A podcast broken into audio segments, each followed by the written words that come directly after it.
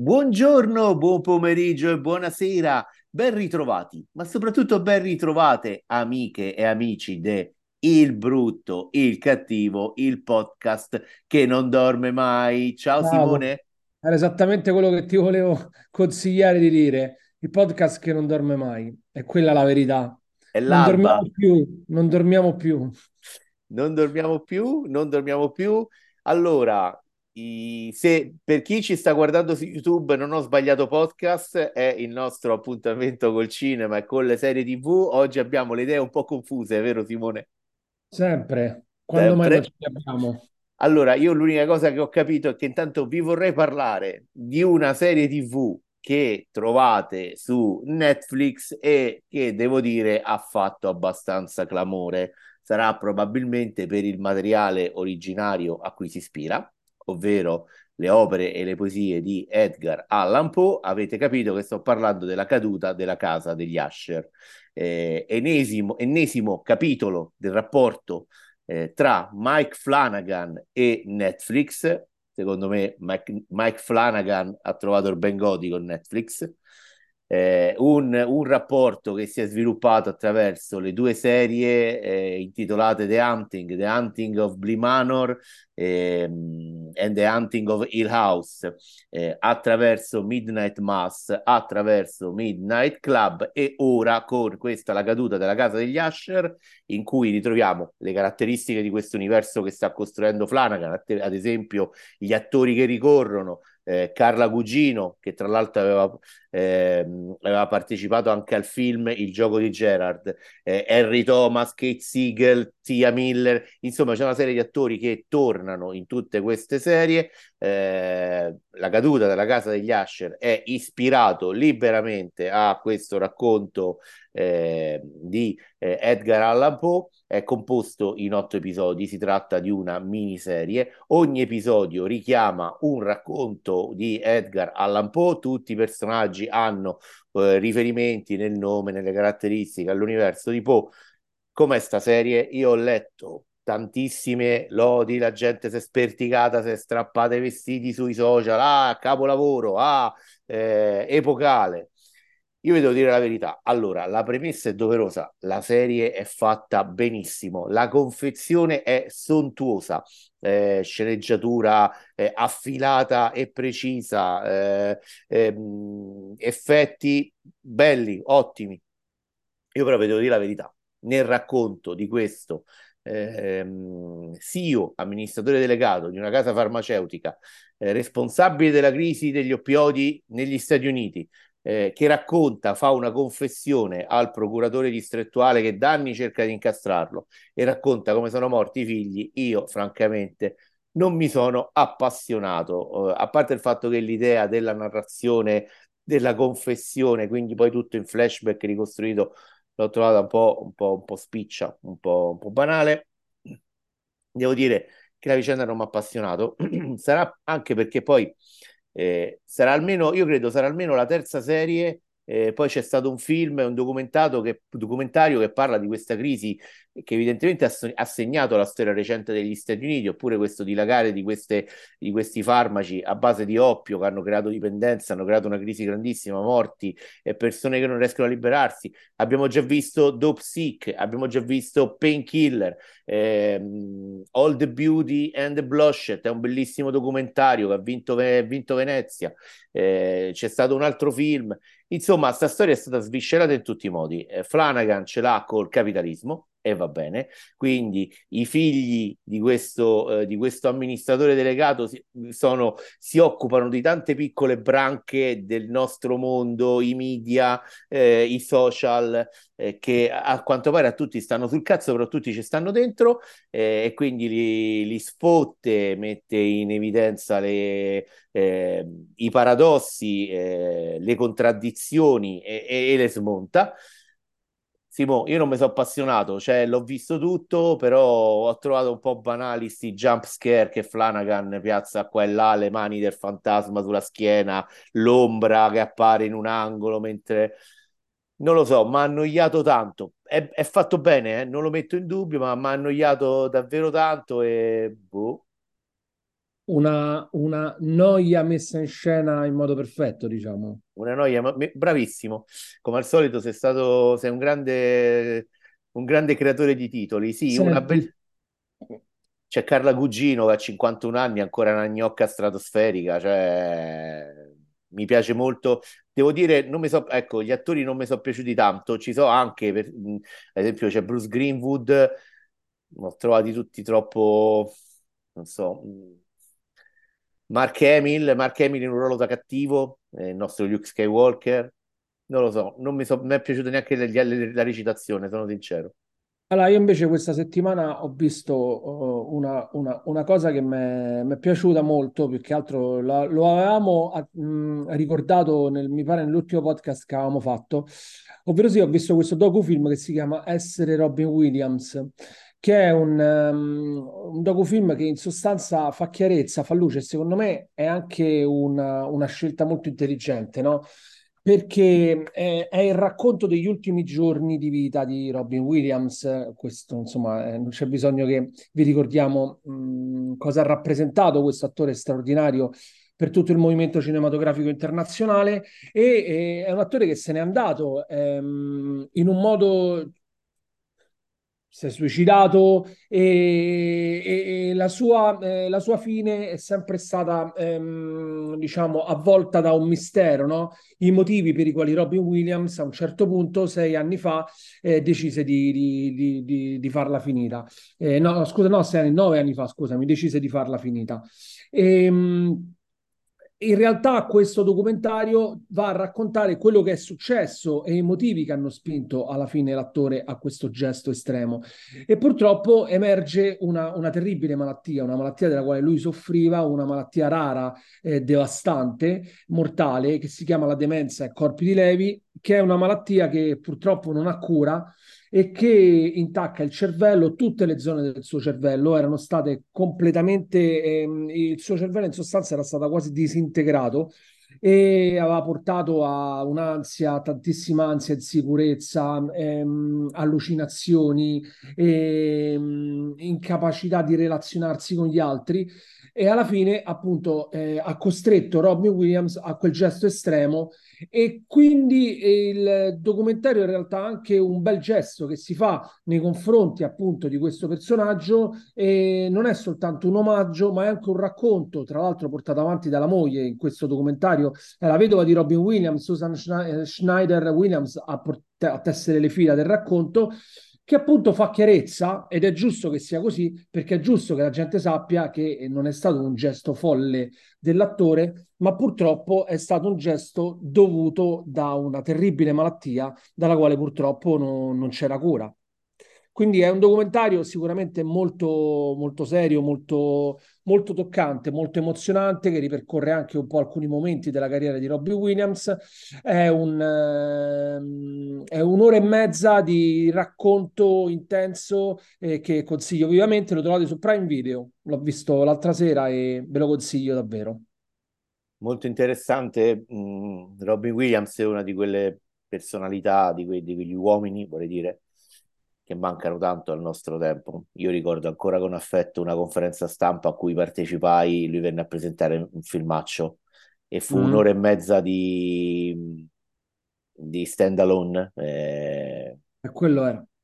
Fu strepitoso. Era eh sì, era il suo talento, un, un talento impareggiabile. Era un talento Però, impareggiabile. Qua, Adesso, dopo questa parentesi eh, doverosa ma un po' triste del, del, podcast, torniamo a fare un po' i cazzoni perché eh, tu sei andato alla festa, tu sei andato a vedere i film alla festa del cinema di Roma, pazzesco, cioè trovi il tempo per fare queste cose, complimenti veramente di cuore. E hai visto film belli, cioè, ma, ma mi racconti di cose che io non pensavo, cioè questa festa del cinema di Roma sta andando bene, quindi, cioè, oltre le, le nostre più rose aspettative, o mi sbaglio? La scelta dei film è una scelta azzeccata?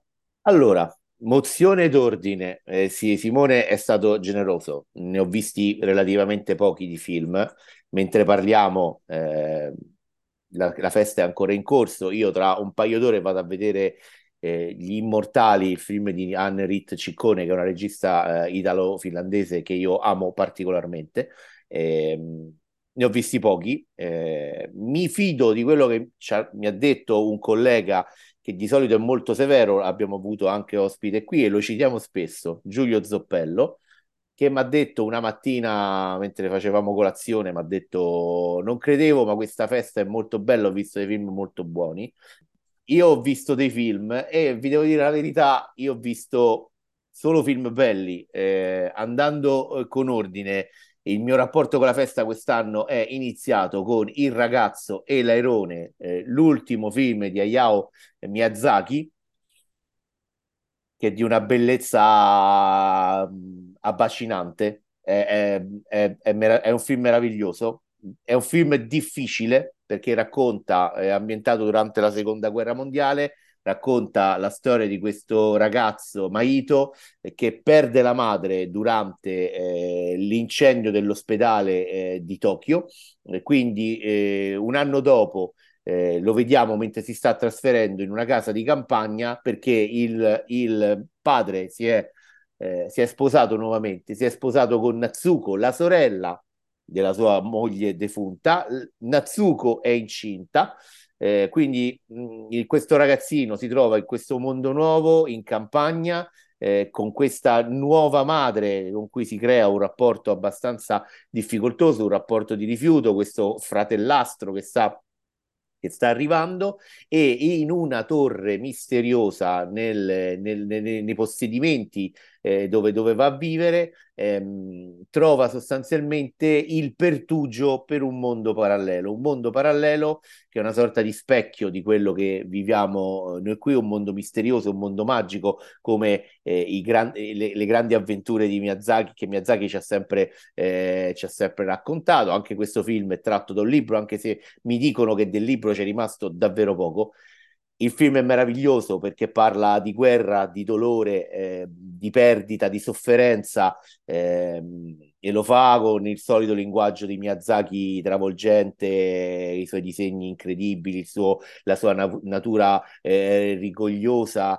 E, e, questo ragazzino fa questo viaggio che lo porterà a diventare adulto e quando poi alla fine mh, su, proprio la scena finale non è uno spoiler sostanzialmente lui col padre e la, e la, e la zia mamma stanno tornando a Tokyo quando il padre gli dice andiamo? E lui risponde sono pronto a me mi si è aperto il cuore Simone perché proprio hai percepito come sto ragazzino attraverso queste mille avventure, rincontrando la madre giovane, eh, è, è, è, cresciuto. Eh, l'altro film molto bello che ho visto è italiano, incredibile, è di Alice Rohrwacher, La Chimera. A me è piaciuto tanto, a Giulio non è piaciuto tantissimo, eh, gli è piaciuto ma non tanto quanto a me, eh, è una storia ambientata negli anni Ottanta fra i tombaroli che vanno a caccia di eh, reperti da rivendere nelle tombe etrusche. C'è questo racca- ragazzo, eh, Arthur, interpretato da Josh O'Connor, che è un inglese che ha questo dono di trovare queste tombe, una sorta di rabdomante. Eh, ed è un film che a me ha stupito allora, la prima mezz'ora è difficilissima, a livello di sceneggiatura le cose non funzionano perfettamente. La prima mezz'ora volevo uscire dalla sala, ve lo confesso, però poi il film ingrana ed è un film che parla tantissimo del nostro tempo, di noi come siamo italiani, del nostro rapporto perverso con il passato, il nostro rapporto malato con gli stranieri, come deturpiamo questo paese, come non rispettiamo i nostri anziani, ehm, come non rispettiamo le nostre tradizioni ehm, più antiche, più profonde. Eh, e, e ti viene da pensare un paese che non ha rispetto per il suo passato, che futuro può avere? È un film molto duro, molto bello, un film postmoderno in cui la Rohrwacher alterna tantissime cose, tantissimi stili. Mi è piaciuto, mi è piaciuto tantissimo Dream Scenario con un Nicolas Cage tornato ai suoi livelli più alti. Nicolas Cage è straordinario, bravissimo, pelato, nuova acconciatura quindi per Nick Cage. È un film anche questo che parla molto del nostro tempo perché attraverso la storia di questo professore eh, che comincia misteriosamente ad apparire nei sogni delle persone. Si parla tanto di questo nostro mondo malato, di cancel culture, di viralità, di rapporto malato con i social. Ehm, Ve lo, ve lo, suggerisco, Simone mi ha detto parla brevemente dei film eh, perché c'è poco, c'è poco tempo. Cos'altro ho visto? Ecco, forse il film che mi è piaciuto di meno è Gonzo Girl, opera prima di Patricia Arquette. Io mi chiedo sti attori perché vogliono tutti quanti fare i registi. È la storia sostanzialmente di, un, di uno scrittore, Hunter Thompson. Eh, e della storia raccontata da una delle sue assistenti di un, di un, periodo trascorso in una casa tra sesso, droga, rock and roll e musica degli anni 70, benché fossimo nel 1992. Io non so te Simone, io di questi film con gli scrittori drogati, disperati eh, che si drogano, che scopano, che dicono for- for- cose originali, mi sono rotti i coglioni. Nel film c'è una meravigliosa, e tra l'altro sarà premiata alla Festa del Cinema di Roma, di Roma una meravigliosa Camila Morrone che io ho scoperto in Daisy Jones and the Six, che è una serie, è una miniserie molto bella che è su Prime Video, che vi suggerisco. Anche questa, questa parla davvero di sesso, droga e rock and roll perché è una storia di una rock band negli anni 70. Camila Morrone è di una bellezza straordinaria. Gonzo Girl solo per il fatto che sto 150 minuti con lei che sta sullo schermo tutto il tempo, primi piani stretti che inquadrano questo viso, viso da angelo eh, vale la pena, però francamente l'ho trovato un film un po' incerto nella regia e poi un po' roba già vista. Ultima cosa, ho finito. Bellissimo. After the Fire. Eh, film eh, francese, scusate, di recupero il nome del regista eh, perché non lo ricordo. Eh, film francese di eh, Mehdi Fikri.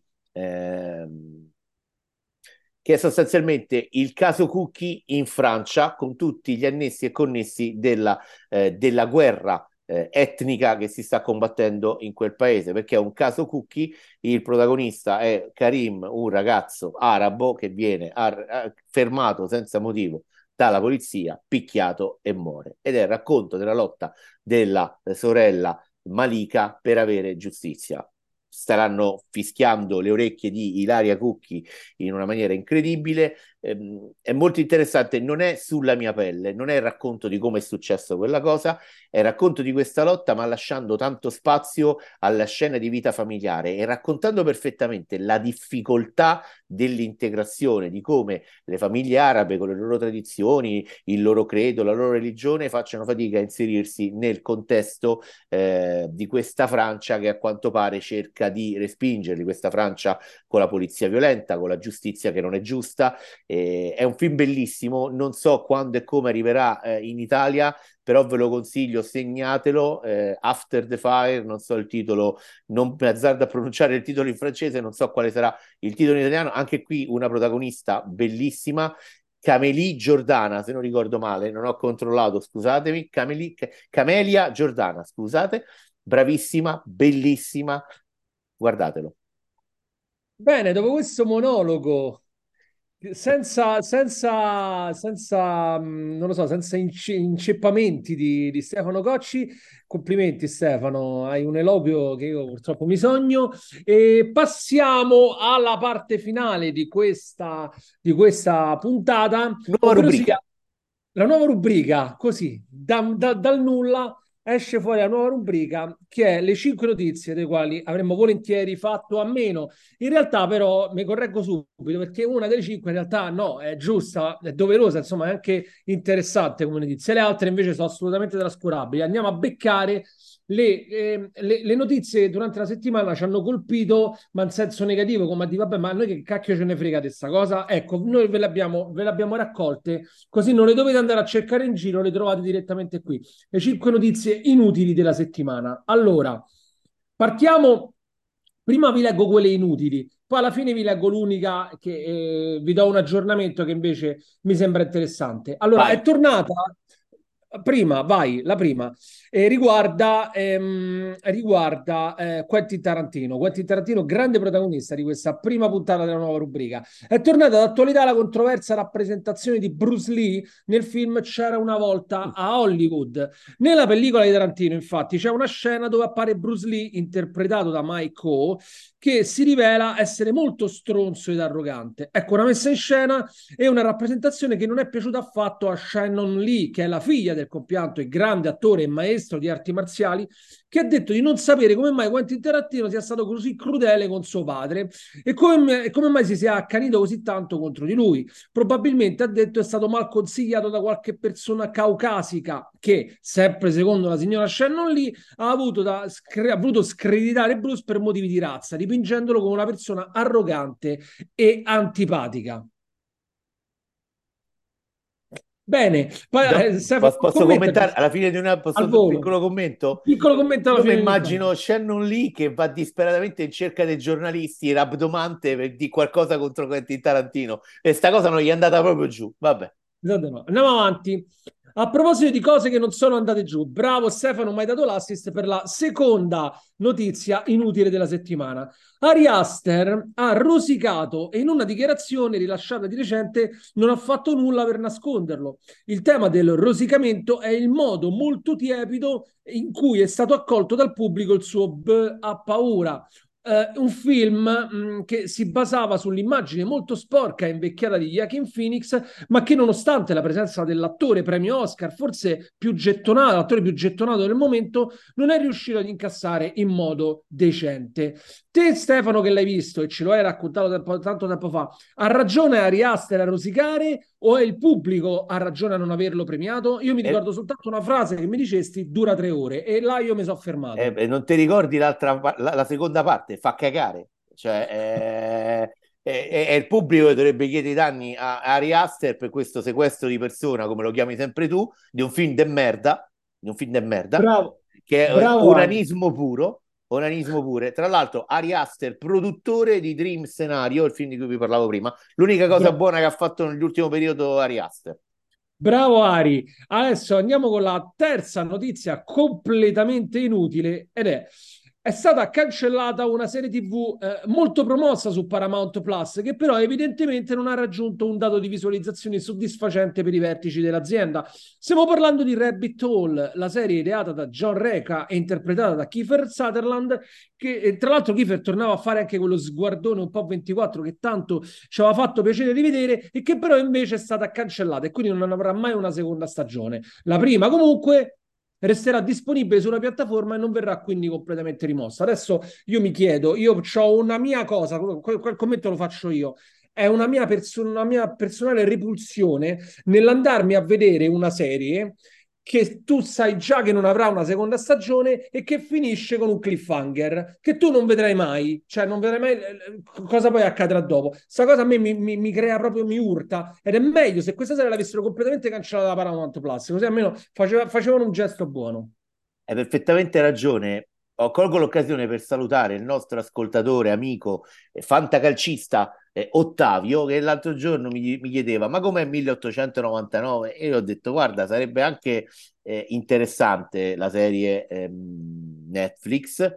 Purtroppo l'hanno cancellata quindi tu te la guardi fai una fatica per arrivare in fondo e poi, que- poi vedi sto cliffhanger finale che non avrà mai uno sviluppo perché non, quindi che te la guardi a fa questo è un problema perché così le serie le sputtanano non le guarda più nessuno Ultima notizia inutile della settimana. Allora, Martin Scorsese non commenta il possibile ritiro di Quentin Tarantino che ha fatto capire che forse lascerà Hollywood dopo il suo decimo film The Movie Critic in uscita l'anno prossimo.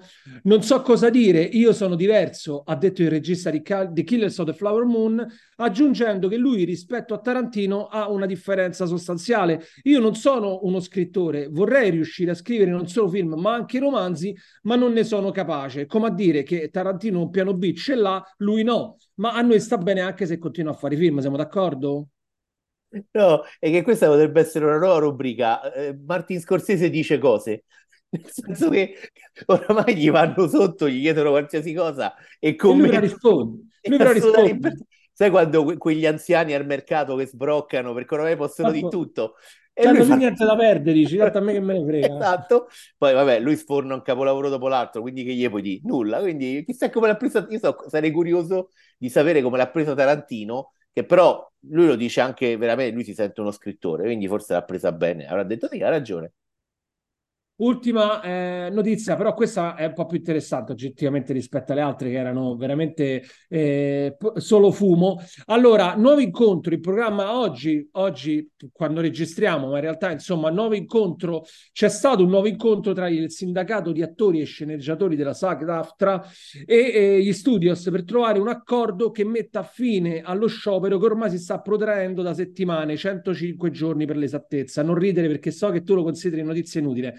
Filtra cauto ottimismo, secondo il sempre ben informato eh, Deadline, sito Deadline. La, pro- la svolta potrebbe essere un accordo ancora da delineare, però, su un aumento dei bonus a favore degli attori e dei sceneggiatori tarati sul successo della serie dei film sulle piattaforme. Questa piccola apertura arriva poche ore dopo la lettera firmata da tanti attori americani che invece chiede di resistere alla tentazione di scendere a compromessi e chiudere con un accordo poco vantaggioso. Non siamo arrivati fin qua per cedere adesso, recita il claim di questa missiva. Tra i tanti firmatari ci sarebbero i nomi di Demi Moore, John M., Mark Ruffalo, Kate Walsh e tanti altri.